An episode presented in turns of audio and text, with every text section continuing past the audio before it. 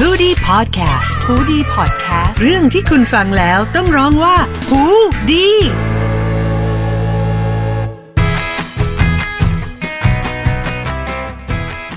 สวัสดีคุณผู้ฟังหูดีพอดแคสต์นะคะ ทุกวันศุกร์แบบนี้อยู่กับมิน และออม ค่ะในสังคมศึกษา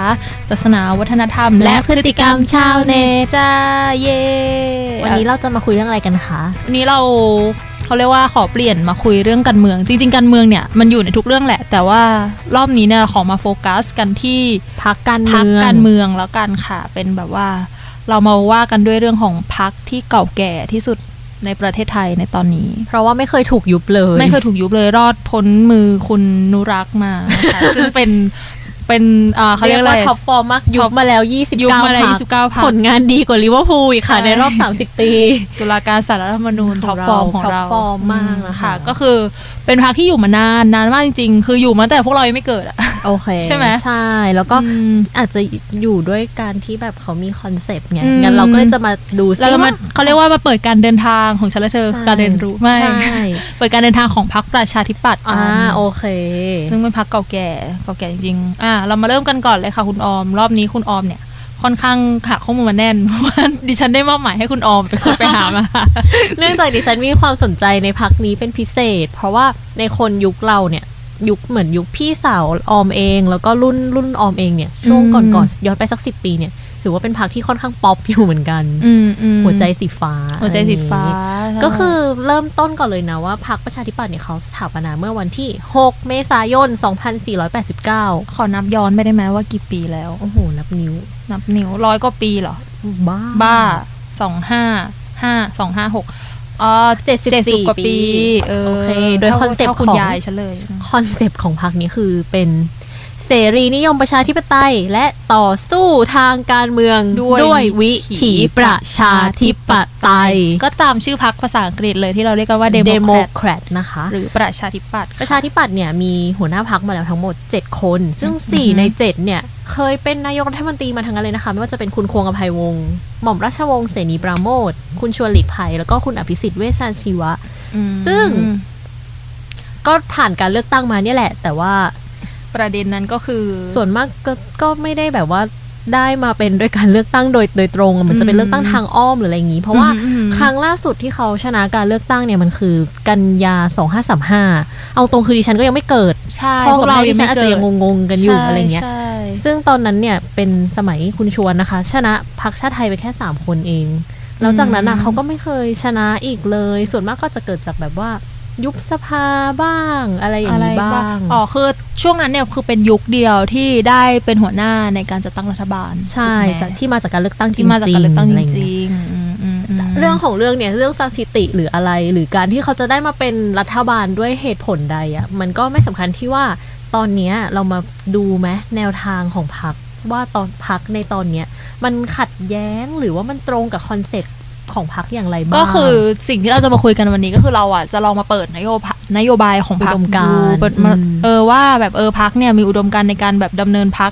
มา 70 กว่าปีเนี่ยได้ยังไงอะไรอย่างงี้ใช่ไหมว่ ซึ่งเราก็ อืมหยิบ ขอย กมา หยิบยกบางช่วงบางตอนนะคะ ของอุดมการณ์พักประชาธิปัตย์มาไว้ เริ่มจากอันแรกเลยนะคะ อันนี้เป็นอุดมการณ์ข้อที่ 3 ที่พักเนี่ยร่างไว้เมื่อวันที่ 6 เมษายน2489ซึ่งก็คือวันก่อตั้งพรร ก็ ค คือแบบอ่าเจ็ดสิบกว่าปีผ่านไปแล้ว ใช่ ข้อที่ 3 ของอุดมการณ์พักประชาธิปัตย์คือพักจะดำเนินการเมืองโดยอาศัยหลักกฎหมาย และเหตุผลเพื่อความศักดิ์สิทธิ์แห่งรัฐธรรมนูญ และเพื่อเป็นเยี่ยงอย่างแก่อนุชนรุ่นหลังให้มีความนับถือ และนิยมในระบอบประชาธิปไตยอันมีพระมหากษัตริย์เป็นประมุข หลักกฎหมายนะคะ หลัก เดี๋ยวเรามา ฎหมาย ชำลองย้อนกลับไปนะคะ เมื่อสักหกปีก่อนเนาะหลักกฎหมายของเขาก็คือการที่เขาแบบเขาไม่ยอมให้คนออกมาเลือกตั้ง เออ ใช่ ถ้าทุกคนพอจะจำกันได้ว่า movement จำภาพ ของ กันได้หรือเปล่าว่าใครอยากรู้ว่าใครคนในผู้ฟังที่ฟังอยู่มีใครที่แบบ พอจะจำ คุณไปถึงคูหาแล้วอยู่ดีๆ ก็มีคนมาเป่านกหวีดไม่ให้คุณไปเข้าอ่ะ อืม ก็นั่นแหละนะคะ ก็คือเหมือนเป็นการแบบว่า โอเค สมาชิกหลาย ๆ คนเนี่ยก็อาจจะอยู่ในหลักกฎหมายเนาะแต่ว่าการที่แกนนำเนี่ยเขาออกมา ต่อต้านไม่ ใน ให้ ข มี นาด การ นั้น ต้อง เนาะ เกิด คุณ ขึ้น แก ขัดขวางขอ เย ใช้คำ มั ว่าน ก็ถือว่า ขัดขง เอ๊ะมันขัดต่อหลักกฎหมายหรือเปล่า อืมอ่ะ นะ เรามาต่อกันที่อีกข้อหนึ่ง อุ๊ย ค่ะ ข้ ข้อ อนี้ นี้น่าสนใจ ปัจจุบัน เป็นข้อเป็นข้อที่ที่ค่อนข้างปัจจุบัน ใช่ ข้อที่สี่เนี่ยคือพัก จะไม่สนับสนุนระบบและวิธีแห่งเผด็จการ ไม่ว่าจะเป็นระบบและวิธีการของรัฐบาลใด อืม ๆ อ่ะคุณมีความเห็นอย่างไรครับ อันนี้ ตรงนี้ อันนี้ขอย้อนกลับไปที่บอกว่า 6 ปีที่แล้ว ว่าว่าก่อนที่เราเนี่ยจะได้เลือกตั้งกันเมื่อปี 2562 ที่ผ่านมาเนี่ยนะคะ แล้วก็เราเกิดอะไรขึ้นล่ะที่ทำให้มีคนเขาเข้ามาทำรัฐประหาร ใช่ จน แล้วตอนนั้นน่ะ คืออ ม ฉันอะไป ฉันก็เป็นคนชอบส่อง Facebook ชาวบ้านชาวช่อง อืม เขาไปเรื่อยอะเนาะแล้วก็ไปเจอ Facebook ของแบบคนหนึ่งแล้วกันเป็นแบบพี่คนหนึ่งที่ อือหือ เราก็เคารพนับถืออะแล้วไปเจอของสเตตัสปี 2014 ของเขาว่า อืม ขอบคุณที่ทำรัฐประหารนะ รู้สึกแบบปลอดภัยและประเทศไทยจะต้องกลับมาแน่นอน อืม อยากรู้มากว่าจนวันเนี้ย เขาคิดยังไง เขาจะรีเกตไหมที่เขาเคย ใช่ โพสต์สิ่งนี้ไว้ เห็น เป็นฉัน ทำ ฉันก็ หก คงกลับไปแบบไฮโพสต์นะอะไรอย่างเงี้ย ทำหอบแล้วก็คงแบบว่า เอ๊ยยังไงนะอ่าข้อข้อต่อมาเลยค่ะ คุณออมค่ะ เขาบอกว่าพักเชื่อว่าการป้องกันประเทศนั้นต้องอาศัยการก่อให้เกิดความร่วมมือพร้อมเพรียงของประชาชนผู้เป็นเจ้าของประเทศ และจะต้องให้มีการบำรุงกำลังหลักคือกองทัพให้ทันสมัยทั้งคุณภาพ และปริมาณเท่าที่เหมาะสม แก่แผนการทางยุทธศาสตร์และนโยบายทางการเมือง เหมือนข้อนี้เขาจะเน้นโฟกัสออนทหารหรือเปล่าอืม อ่ะอันเนี้ยอาจจะแบบไม่ค่อยอัปเดตจริง ๆ ก็ได้เนาะเราก็ไม่รู้แต่เราก็แค่มองว่าถ้าเวิร์กกลับมาที่ปัจจุบันเนี่ยประชาธิปัตย์ก็ต้องมีการ move อะไรนิดนึงอะเพราะว่า เพราะว่าตอนนี้บทบท เราก็คง ข ไม่ได้เอารถถังไปสู้กับ อืม เสี่ยวมี่ป้าหรืออะไรอย่างงี้ ใช่ เออ มันก็แบบคนละคนละเหตุคนละปัจจัยกัน และยุทโธปกรณ์ของเราก็สั่งจากจีน ใช่แล้วยุทโธปกรณ์ที่เราจะใช้เนี่ยคือเรือดำน้ำ ซึ่งคำถามคือแบบเดี๋ยวนี้เขาเขายังใช้กันอยู่ไหม อืม หรือหรือประเทศอื่นเขาคิดค้นไวรัสที่มาต่อสู้กับโควิดไปแล้วล่ะอะไรอย่างงี้นี่คือมองในแง่แบบไซไฟมากๆนะอะไรอย่าง อื งี้ มส่วนข้ออีกข้อหนึ่งที่คุณออมยกมาก็คือข้อที่ พักจะส่งเสริมสัมพันธภาพระหว่างประเทศ 10อ่าก็ขอให้ลอง อันนี้อาจจะต้องมองดูที่ปัจจุบันไหม ว่าสัมพันธภาพระหว่างประเทศของเราเนี่ยเป็นยังไง หรือลองมองไปที่ประเด็นตอนแบบสักเขาพระวิหารอะไรอย่างงี้ก็ได้ ว่าสัมพันธภาพระหว่างประเทศที่ประชาธิปัตย์ เป็นยังไงนะ สนับสนุนเนี่ยเป็นอย่างไร อ่าเอ้ยอีกข้อหนึ่งที่เราลืมพูดกันไปหรือเปล่าว่าข้อที่เกี่ยวกับเผด็จการอาหาร คืออ ม เราน่าจะพอจำกันได้ในเรื่องเรื่องของการเลือกตั้งในปี 2562 ที่ผ่านมา อืม ว่าคุณอภิสิทธิ์อดีตหัวหน้าพักเนี่ย โอ้ฉันไปยืนด้วยนะคะวันนั้น เออ เขา ฉันจำได้ว่า พูด จะไป เล สาย ม เขาสาบานตน อืม ว่า เขาพูดหลายครั้งมาก ว่าเขาจะไม่เข้าร่วม ว่าเขาจะไม่เข้าร่วมรัฐบาลที่มีพลเอกประยุทธ์จันทร์โอชา เพราะว่าเขาเนี่ยต่อต้านการสืบทอดอำนาจของคอสช แต่พอเกิดเหตุการณ์เหล่านี้ขึ้น อืม คุณอภิสิทธิ์ก็เลยลาออกค่ะ แล้วก็จบ ก็ไม่สนใจอยู่แล้ว เพราะว่า อันเนี้ยเป็นทางพรรคก็ได้ออกมาแถลงว่า ก็เป็นคอมมิชเมนต์ของคุณอภิสิทธิ์ไม่เกี่ยว ไม่ กั ใช่ บ คอม พรมิรค ชเมนต์ของพรรค แต่ แต่คุณเป็นหัวหน้าพรรค คุณก็ นะ ดูไปสิว่าอุดมการณ์ของพักอ่ะ มันก็คือการที่เราจะไม่เข้าร่วมเผด็จการไง ใช่เออ ซึ่งการที่เราได้คือคุณได้นายประยุทธ์เนี่ยมาเป็นนายกเนี่ยไม่จะเรียกคุณ อืม ได้นายประยุทธ์มาเป็นนายกเนี่ยมันก็คือการสืบทอดอำนาจเผด็จการหรือเปล่า ประยุทธ์ลงเลือกตั้งไหมคะ ไม่ได้ลง ประยุทธ์ทำอะไรไหมคะ อืม ไม่ได้ทำอะไรเลยค่ะ มาถึงก็คือได้เป็นนายก ป็น เล นาย กเลย แบบนี้ ใช่ อันนี้ก็เออเป็นข้อที่โอเค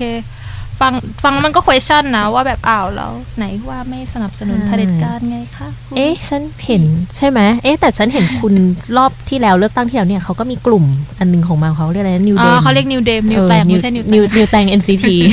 New Dem New Dem นี่คือยังไงคะคุณ นิว นิว เดมเนี่ยเป็นเขาเรียกว่าเป็นกลุ่มคนยุคใหม่ เขาใช้คำว่านี้คืออายุเขาจะประมาณเรา คือก็จะมี อืม คุณไอติมผลิตถ้าทุกคนแบบ อืม ทุกคนน่าจะคุ้นหน้ากันที่สุดก็คือคุณไอติม แล้วก็คุณหมอเอกอะไรเงี้ยแล้วคือ ม กลุ่มเขาเนี่ยจะมีกันประมาณ 20 กว่าคนเหมือนเป็นกลุ่มที่อ่าถ้าถ้าว่ากันด้วยตามหลักมาร์เก็ตติ้งอ่ะเหมือนออกมาเพื่อแบบ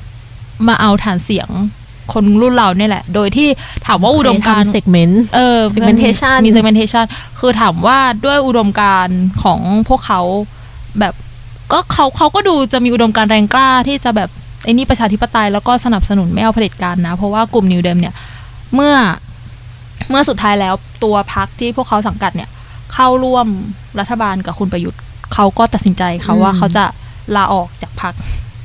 ก็คือจบไปแล้วปิดตำนานนิวเดมไปเรียบร้อยแล้วเนื่องจากอุดมการณ์ไม่ไปกับพรรคประชาธิปัตย์นั่นเอง ฉันมองว่านิวเดมถ้าเกิดมองเป็นเอเจนซี่อ่ะ ก็คือเป็นเอเจนซี่ที่ไว้ทำแบรนด์คอนฟิกอะคุณ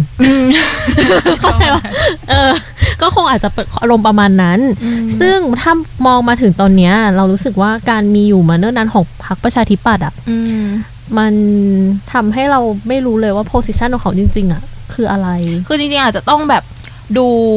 performance ในปีล่าสุด เราว่า performance performance ในปีล่าสุดของพรรคประชาธิปัตย์อะ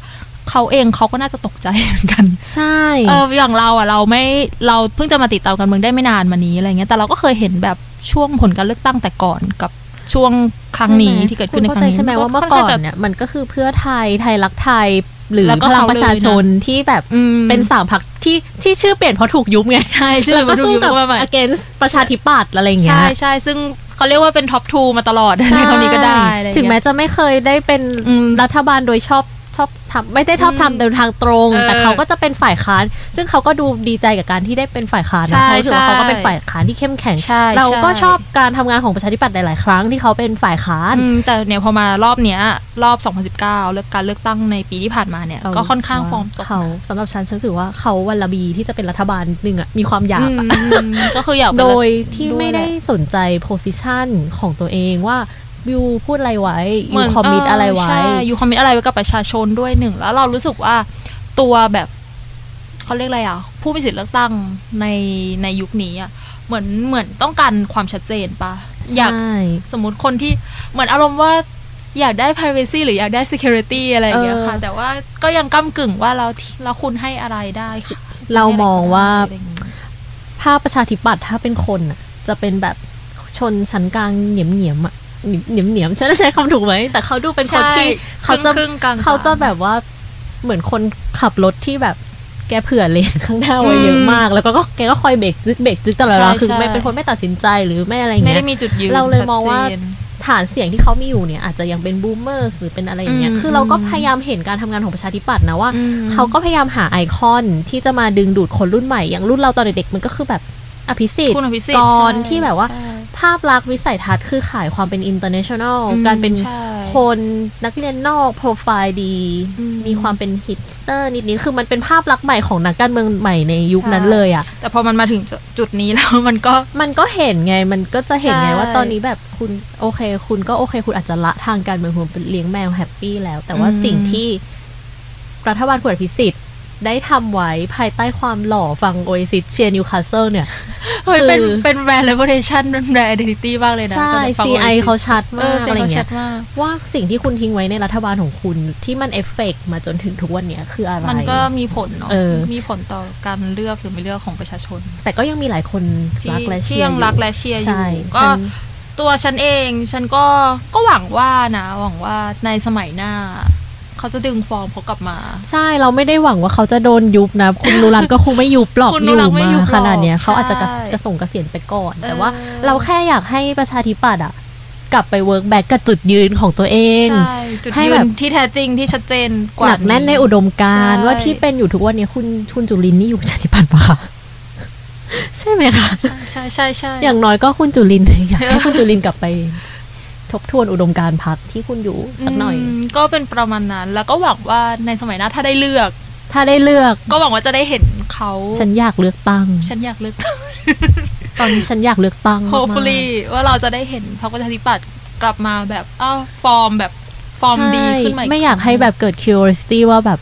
ทำไมถึงเป็นพัก ทำไม ที่อยู่มานาน แต่ อย่าอยู่นานแต่ชื่อหรือเปล่า เอออะไรอย่างนั้น ก็เป็นประมาณนี้ เออ ค่ะสำหรับสังคมศึกษาอีพิโซดนี้ก็ประมาณนี้เป็น ฝาก เพียงเท่านี้ ไว้ ฝากไว้ ให้ kiss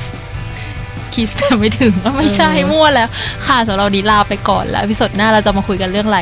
รอติดตามค่ะ สวัสดีค่ะ